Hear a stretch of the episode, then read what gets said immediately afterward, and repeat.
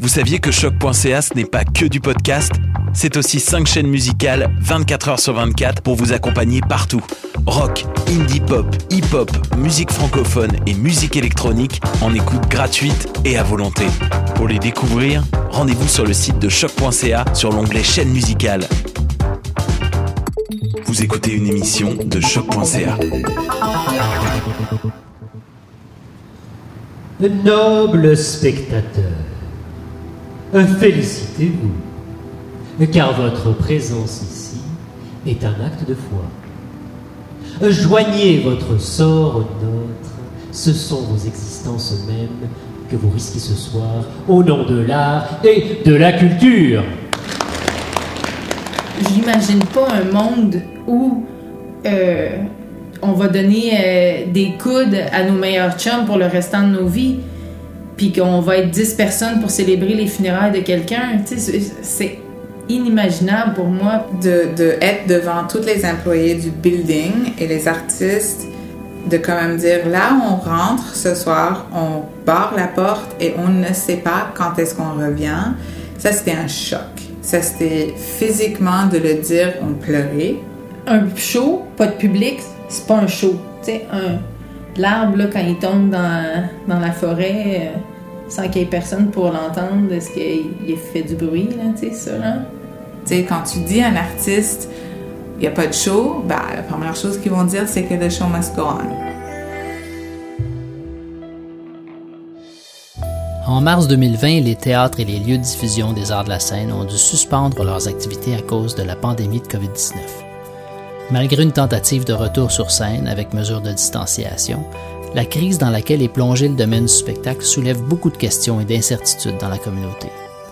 En dressant des portraits de ces artistes et artisans, avec comme toile de fond la pandémie, ce balado tente d'ouvrir une discussion sur la place des arts de la scène dans notre société. Mon nom est Daniel Ross et vous écoutez Mon royaume pour un public.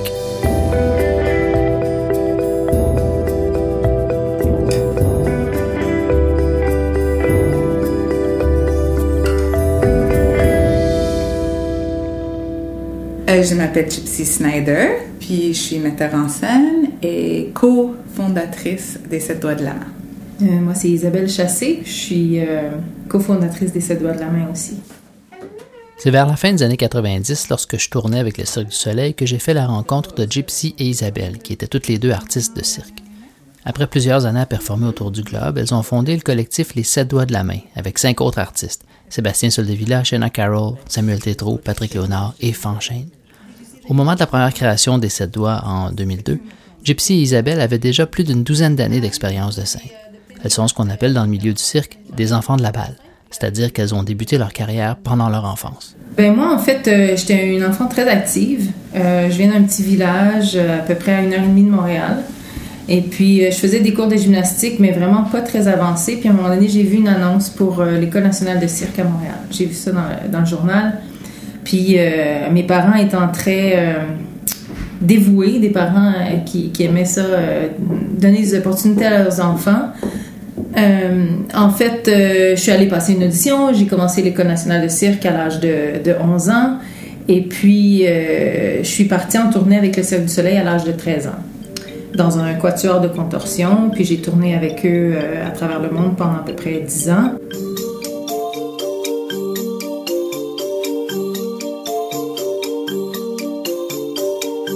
Euh, j'ai grandi dans le cirque quand j'étais née. Mes parents, en fait, ils faisaient partie d'un troupe euh, de théâtre politique.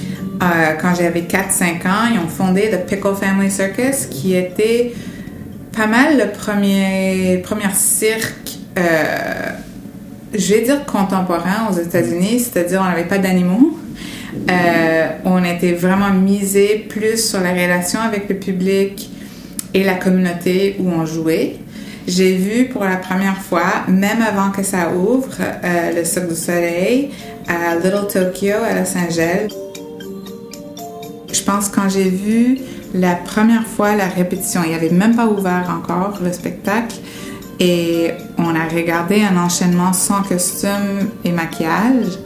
Le spectacle a commencé et je me suis mis à brailler, mais c'était comme ma tête a explosé et j'étais convaincue que je voulais aller plus vers la création de spectacles euh, et comment amener le cirque comme langage euh, théâtral, en fait, de, de, de une idée ou une émotion.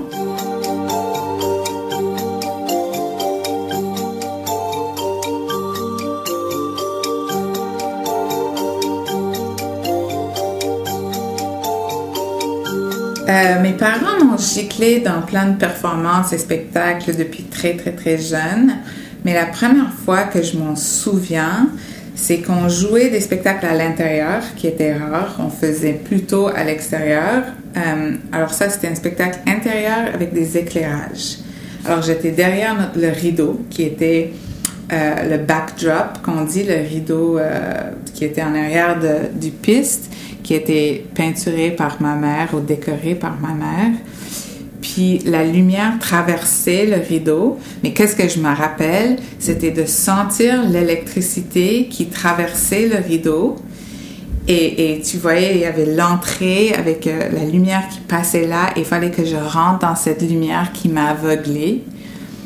Et le, le sensation électrique qui passe dans ton corps, qui transforme en adrénaline, était tellement fort que quand j'ai fini le numéro et je suis sortie de la scène, je suis partie en larmes. J'ai pleuré. Euh, on, dirait que j'avais l'habitude de jouer dehors et c'est ludique et t'es là avec le public, mais tout à coup, juste le fait que je voyais pas le public à cause des lumières, ça m'a mis comme sur une autre planète. C'était presque comme sauter dans l'espace vide. Et euh, bien sûr, je suis devenue addict à cette émotion-là. Quand j'étais encore à l'École nationale de cirque, on avait fait euh, le festival Juste pour rire euh, dans la rue. puis je me souviens que c'était vraiment particulier parce qu'en fait, on avait comme développé tout le numéro pour que ce soit comme une performance frontale. Mais quand on est arrivé dans la rue, en fait, la, scène était comme au milieu de la rue. Donc, il y avait du public partout. Puis, on avait plein de moments où on se cachait derrière la table. Puis, en fait, on se cachait pas du tout, tu. Fait que là, il y a eu comme une espèce de d'ouverture de quatrième dimension. Tout d'un coup, on était comme « wow! » Tu une performance, ça se crée vraiment aussi selon le contexte dans lequel tu vas la performer, tu sais. Puis, je pense que c'est j'ai commencé à réaliser à ce, jour-là, en fait, un peu l'importance justement de, la chorégraphie puis du contexte de, présentation de, la, de la pièce. on était jeunes, là, on avait 12 euh, ans, 10, 12, 13 ans max. Là. Euh, donc, euh, donc c'était très ludique. sais. Puis je pense qu'on avait vraiment une belle écoute aussi, les quatre filles ensemble, que quand quelqu'un proposait quelque chose, il y avait il y avait beaucoup d'adhésion, tu sais, on était comme ah oui, tu t'en vas là-dedans, ah c'est le fun, oui, dans ton jeu, tu. Né d'un désir de redéfinir le cirque contemporain et d'y marier les différentes disciplines des arts de la scène, les Sept doigts de la main ont marqué le paysage du cirque tant au Québec qu'à l'international.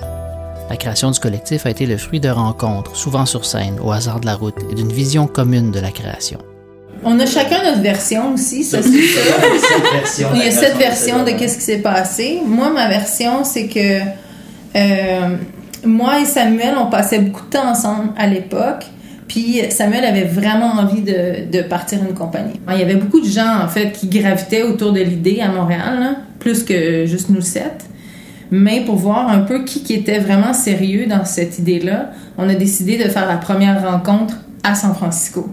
Fait que c'est ça. Finalement, on s'est ramassé sept à San Francisco. Puis là, c'est là qu'on a commencé officiellement les sept doigts de la main. Ça, c'est ma version. Moi, j'ai quitté Saltemanco pour faire Teatro Zinzani et faire un enfant. Alors, j'étais déjà en train de créer, de dire, OK, j'ai envie de créer mon propre matériel. J'enseignais au même temps que j'étais enceinte et que je travaillais à Zinzani. J'ai enseigné à l'école de cirque de Pickle Family Circus à San Francisco, Circus Center. Et quand eux, ils ont dit qu'ils venaient à San Francisco, j'ai fait, mon Dieu, c'est sérieux? Let's go.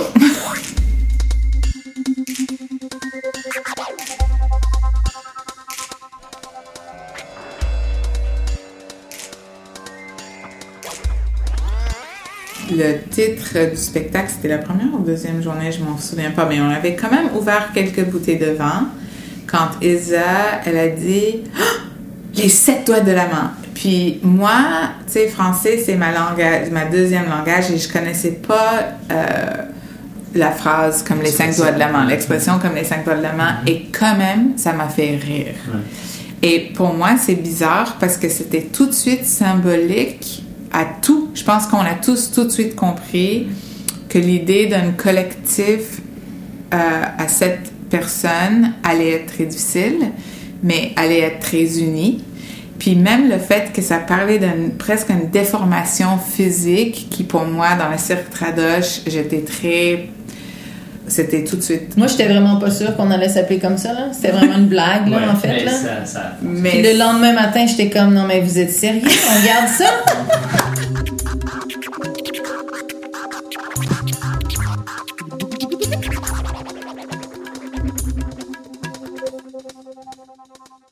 18 ans après la création des Doigts, la compagnie a grandi. Plusieurs projets sont en cours. En plus des tournées autour de la planète, un événement à Hong Kong, des spectacles sur des navires de croisière et plusieurs autres projets en préparation, les Sept Doigts ont maintenant leur nouveau studio de création à gérer sur la rue Saint-Laurent. Lorsque la pandémie éclate, les enjeux sont sérieux. Moi, j'étais comme en pré-prod parce qu'en fait, c'était moi la, future metteur en scène de, la nouvelle création des Sept Doigts qui commençait en juillet. Donc, on était en création pour le nouveau spectacle de- des Sept Doigts de la main. Fait que c'est ça, le, ça aussi, break à bras, euh, on arrête tout. euh, Puis là, ben, on sait pas, on reporte, on reporte de six mois. Moi, j'ai su, par rapport à la pandémie, j'étais sur un bateau de croisière qui traversait l'Atlantique. J'étais en période tech, c'est-à-dire on était en Q2Q pour monter un spectacle. Puis au milieu de l'océan, un jour, au milieu des, des répètes, il y a une voix qui vient sur l'eau-parleur pour dire à cause du, du pandémie ou à l'époque à cause du COVID-19, euh, on a décidé que c'est pas le moment pour ouvrir une nouvelle compagnie de croisière. Euh, on, on annule toutes les activités à New York et on y va directement à Miami. Puis tu sentais carrément la croisière faire Euh, on tourne vers le gauche. Et le lendemain matin, la température a changé. On était dans le froid et tout à coup, on était dans le chaud.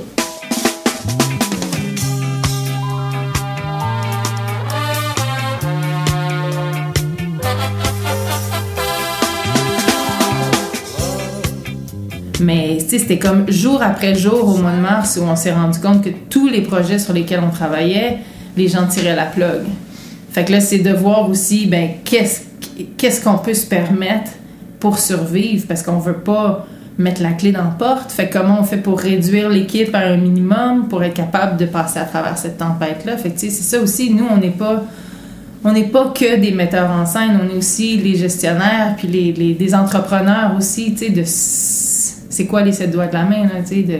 Et il faut, il faut dire qu'en premier, il fallait fermer le bâtiment parce qu'on était tous à Montréal en lockdown. Qui veut dire que le bâtiment qu'on venait depuis 7-10 ans acheter, rénover, faire fonctionnel, sécuritaire pour le cirque, pour les spectacles, pour les événements, pour les résidences, pour la communauté, on fermait la clé à ça.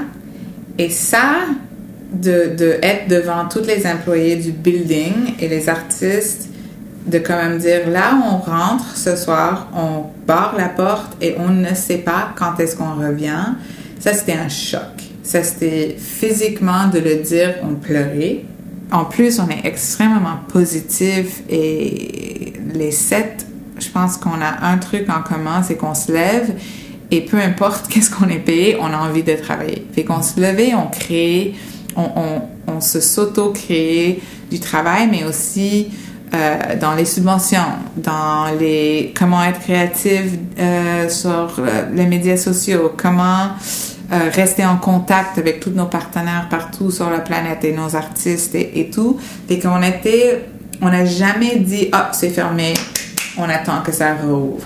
OK, on est en panne dans 3, 2, 1, go musique.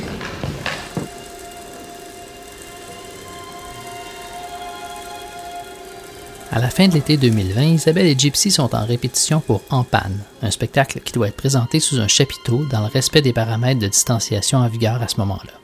Le projet se fait en collaboration avec la TOU, une institution montréalaise qui est un des principaux diffuseurs spécialisés en cirque contemporain en Amérique du Nord. En mai, j'avais très très très envie de faire un spectacle avec des voitures en rond dans un parking le concept a, évolué plein, plein, plein de fois parce que finalement, on a décidé, oh, ben, on pourrait utiliser le stationnement de la TEU.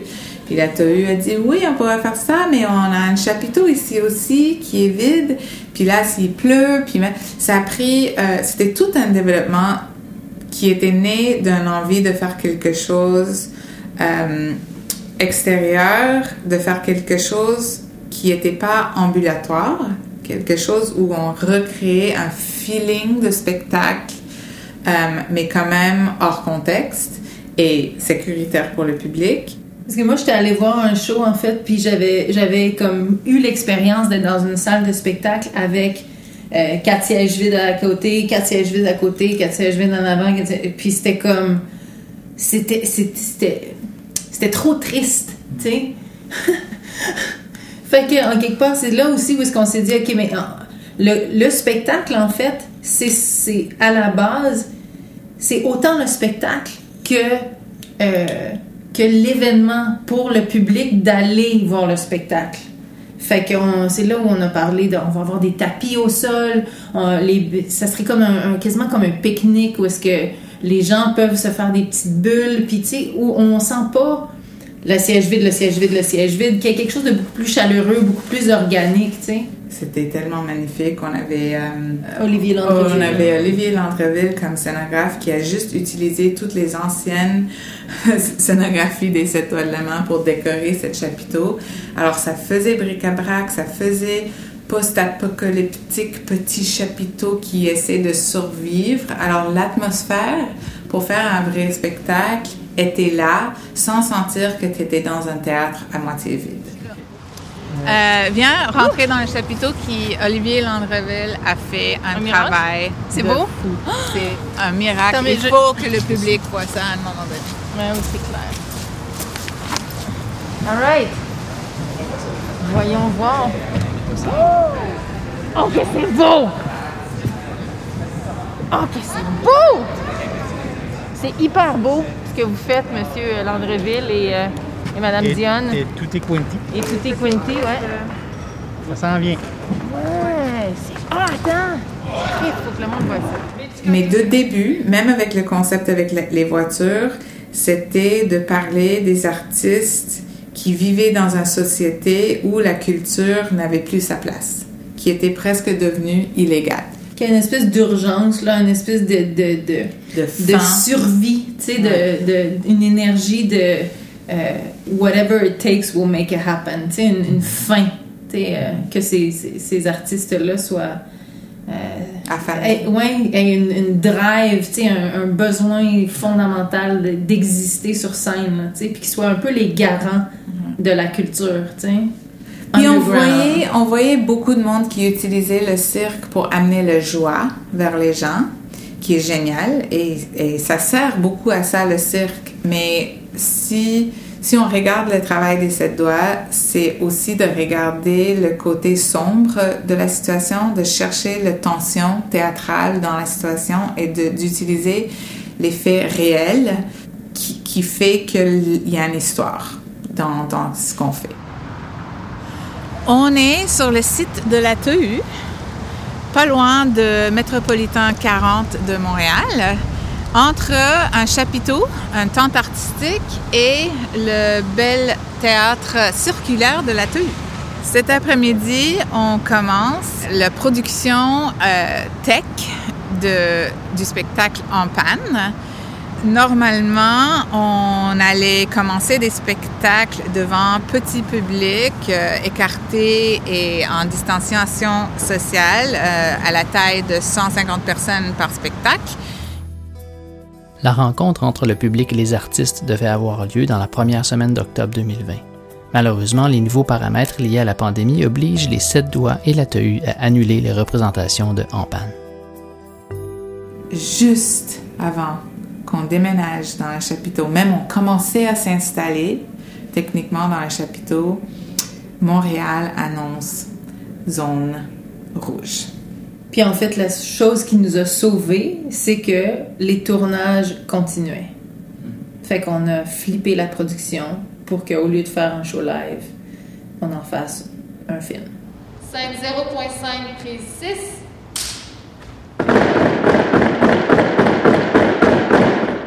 La prémisse du show, c'est quand même la prise de risque de l'audience de venir ici voir un show. Puis là, ils ne voient pas. Fait qu'il faut qu'on accuse le fait qu'il n'y en a pas de public. Mais on veut, on veut parler du contexte actuel, mais sans nécessairement le nommer. Fait que là, on est en train de faire une autre scène à l'extérieur du chapiteau avant que le show commence.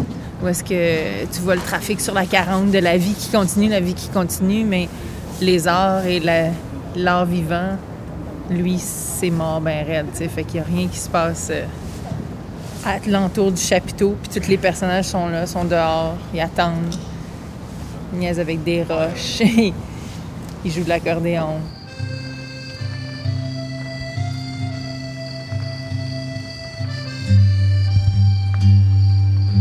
Euh.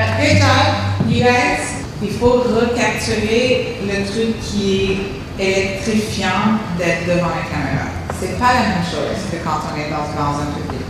Il faut cette espèce de... Je, je sens qu'il y a quelqu'un qui me regarde de chaque côté de mon être et que je suis constamment en train de créer une image.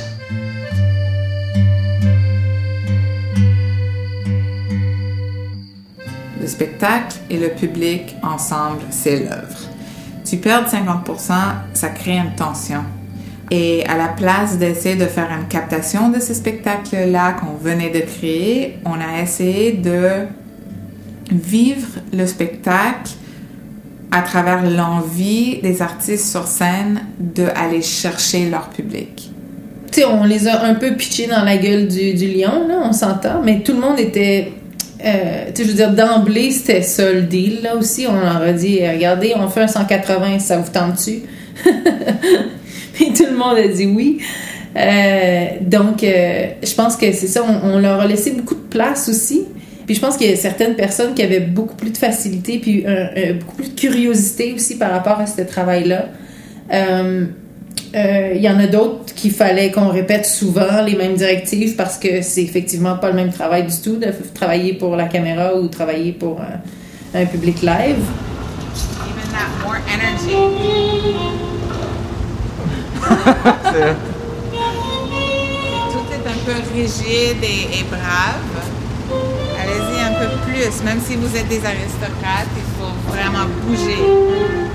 Mais quand même de finir un numéro et de pas sentir l'applaudissement, de faire une blague et il n'y a pas de rire. Il y a une profonde tristesse et désespération que pour moi est très cinématique. Cette vide en soi est théâtrale. Alors on a essayé d'utiliser ça. Pour nous, en fait, à un moment donné, quand on a, on a switché notre minding à Ah, il n'y a plus de public. Puis c'est ça la tension qui est intéressante. On a quand même décidé de laisser les lampes là. Parce que pour nous, c'était comme, c'était comme les âmes du public.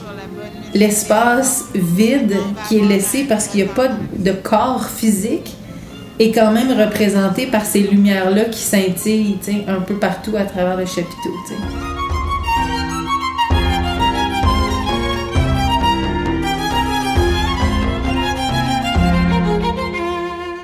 Fait que ces artistes-là dans panne sont un peu les, les gardiens de la culture.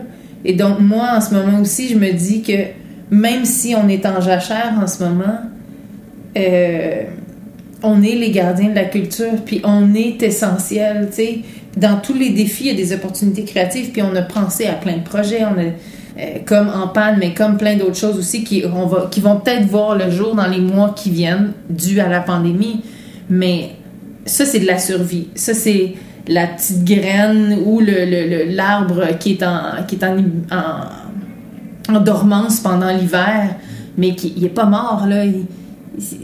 Il est juste en dormance, mais une fois que le printemps arrive, il va rebourgeonner. Puis nous, je pense que c'est, notre devoir en tant qu'artiste aussi de- d'essayer de, continuer d'être créatif parce que c'est un muscle aussi, ça, la créativité. Puis on peut pas, on peut pas la mettre de côté euh, pendant euh, deux ans, puis du jour au lendemain retomber sur un projet puis redevenir créatif. Fait que c'est important de continuer puis de s'adapter puis de là où on est vraiment dans notre élément, c'est dans le spectacle vivant. Puis là où on a vraiment toute notre pertinence, je pense, c'est dans le spectacle vivant.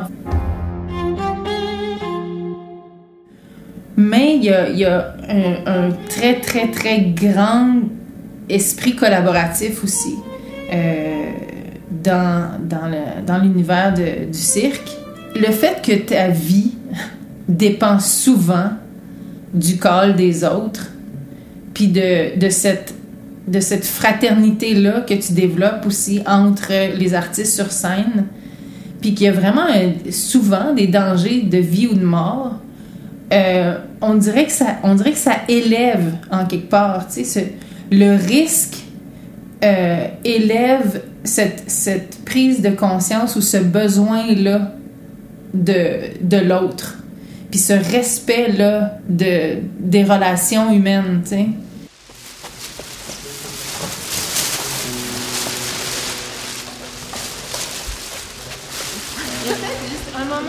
À face, puis après ça, il y a les heures d'école, puis là, ça s'enroule.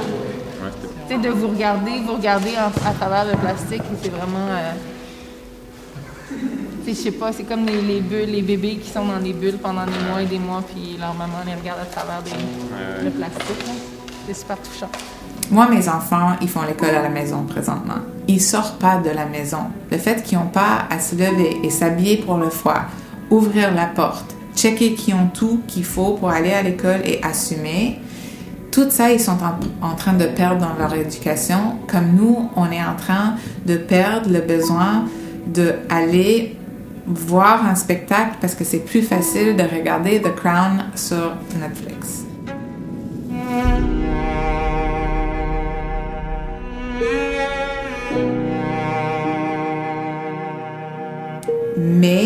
N'y a rien qui peut remplacer le face-à-face. Et s'il y a une chose qui détruit la société présentement, c'est le fait qu'on ne se force pas à être face-à-face et de se faire comprendre et de partager avec empathie nos émotions et nos idées.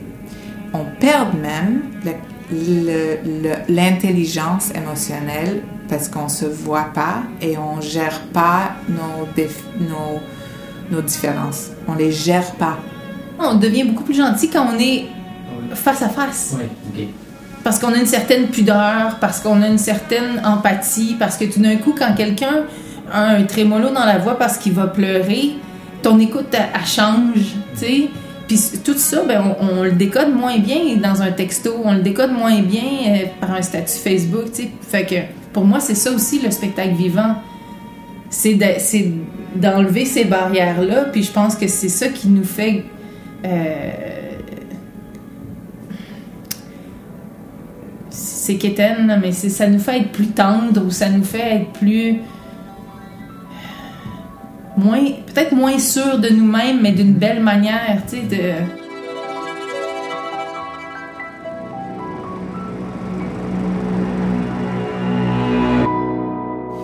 Si on pense que tout peut devenir digital, c'est la fin du monde en fait. C'est absolument la fin du monde. Et moi, je suis une futuriste qui croit dans, on va être dans l'espace, puis on va avoir tous des modules électroniques et puis les robots. Je suis super contente et excitée pour cet avenir-là. Seulement si on nourrit en même temps la nature humaine. Mais il faut qu'on se rassemble. Je veux dire, là, on, se fait plus de câlins, on se fait plus de bisous, on se fait... Mais il faut qu'on s'en fasse, là.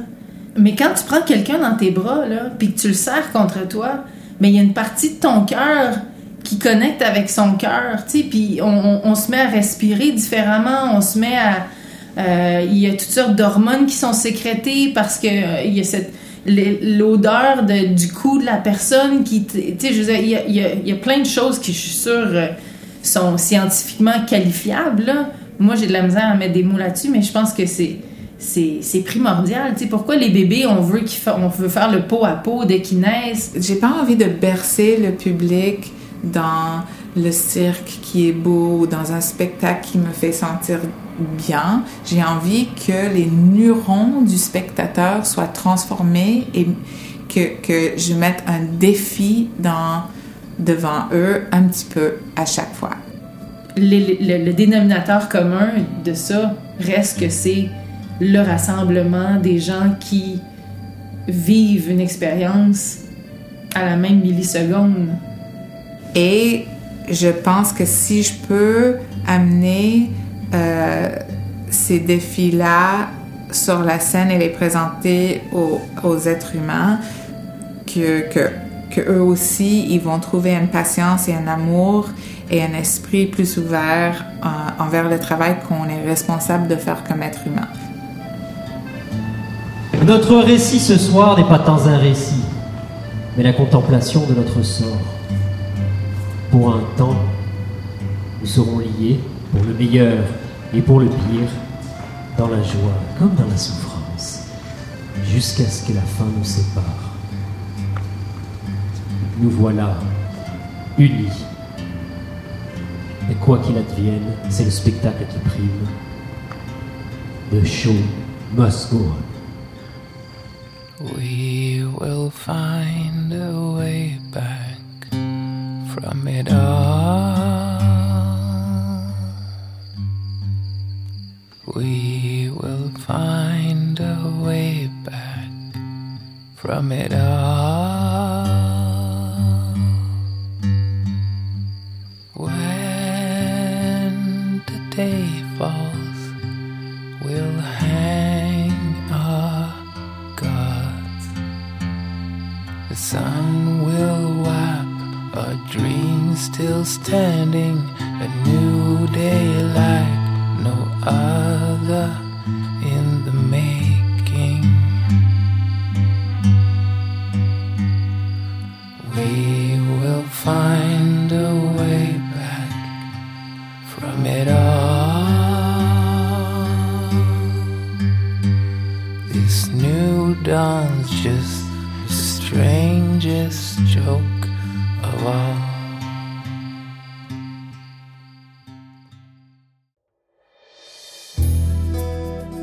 C'était Mon Royaume pour un public avec Gypsy Snyder et Isabelle Chassé des Sept Doigts de la Main. Entrevue, prise de son, montage, musique originale, réalisation, Daniel Ross. Dans ce balado, vous avez entendu la musique de René Dupéré, Real Big Fish, DJ Pocket et de Colin Gagné. La diffusion de cet épisode est rendue possible grâce à la Choc. Un merci tout spécial à Jean-Michel Caron, David Poulain, André Valeros et Ayou Pourto.